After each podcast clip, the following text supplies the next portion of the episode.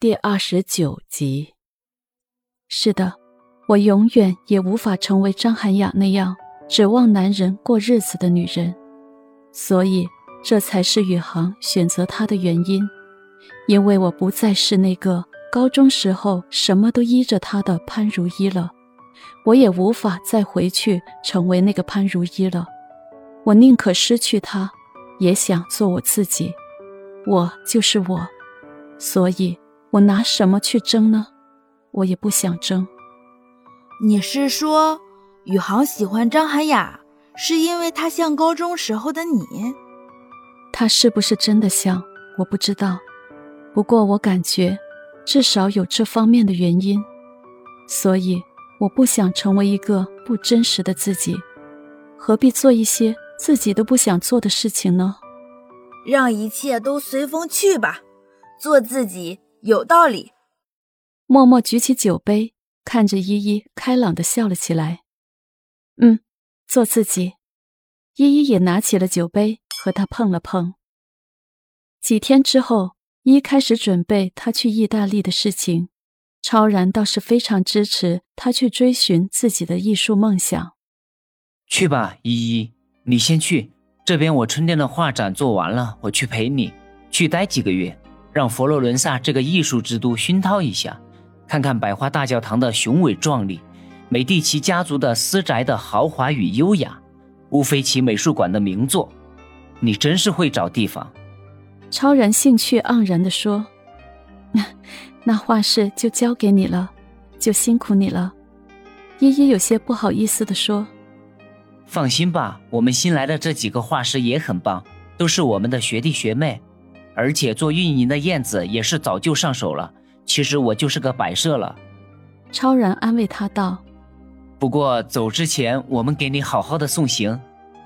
我到那边一定把你想要的书籍和我的新作及时邮寄回来，多拍一些照片给你找找艺术的感觉。”于是。依依便开始着手安排签证、申请学校的事情，因为是短期的艺术进修，而且是去意大利，所以很快手续就下来了。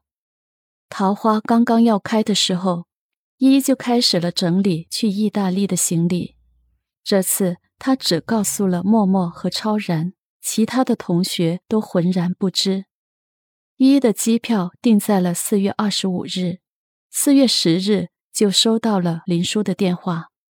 我要结婚了，四月二十日，你一定要来哟，在我家的湖边别墅。你去过那里？不过你当时去的应该是宇恒家的，我家在他家隔壁。啊？怎么这么突然？都没有听你说过。哎，奉子成婚，本来想明年再结婚的，不过都一样。你一定要来哦，大画家。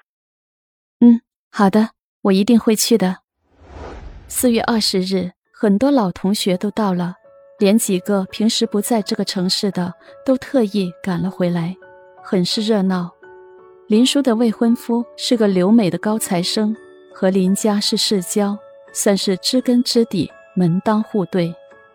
这年头也有婚姻包办吗？默默不解地问。算不上包办。不过，的确是门当户对，这是很重要的，因为不仅仅是钱财上的问题，而是视野不同，共同语言也不同。其实门当户对说的就是这个内在的东西最重要。杨天琪感慨地说：“说的你跟婚介所似的，振振有词的。”天哪，那是谁？张涵雅吗？吕飞惊讶地问：“哪里呢？”我怎么没看到呢？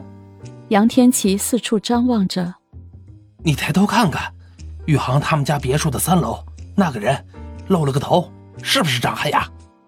吕飞眼尖的用手指了指，果然是，他来干什么？切，估计是磨着要来，让宇航安排在那里的，否则也不会偷偷的坐在三楼看风景，那可不是他的风格。你们真是厉害。那么远都看见了。我听说，为了嫁给宇航，他和他妈妈几乎轮番跟宇航来磨。宇航真是可怜，唉。哎，宇航干嘛要和他在一起啊？一看就是冲着萧家的钱去的。这种女人，宇航也会娶？真是他疯了吧？孟媛媛也有些不解。你以为宇航真的想娶她吗？不过这个女人有个特点，哎，你们注意了吗？吴欢问大家：“什么特点？”长得是不是有点像高中时候的潘如意啊？宇航不仅因为这个，不过我说了，你们别说出去哦，要不然我可交代不了。他救过宇航，而且身体受了冻伤，医生说他有可能不会有孩子了。宇航觉得愧疚，你们知道就好了。杨天琪低声的说：“ 原来是被碰瓷儿了，占包了。宇航还真是倒霉。”孟媛媛不屑地瞥了一眼张涵雅那边。哎，别说这些了，宇航也够郁闷的了。吕飞显然也是知道是非曲直的。哎哎，别说了，如意过来了。哎，如意，你怎么才来？哦，我在等着拿画，说好了要给林叔一幅画的，结果裱画的人送晚了，所以就出来的晚了。画呢？给李斌处了。嗯，给李斌处了。你也不说拿来给我们看看再送过去啊？没事儿，以后去林叔家看。几个人便聊起了高中、大学、工作的一些趣事。